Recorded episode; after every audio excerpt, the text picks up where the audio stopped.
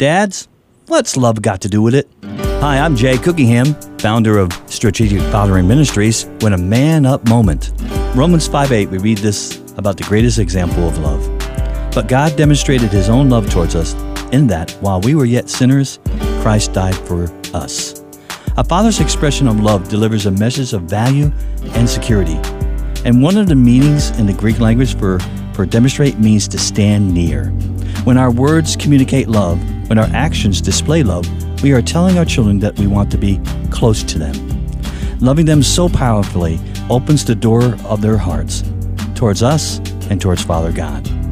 We demonstrate His love for them by creating an atmosphere for them to discover their place in the kingdom, by encouraging, correcting, coaching, and giving them a reason to believe in the same God that we do.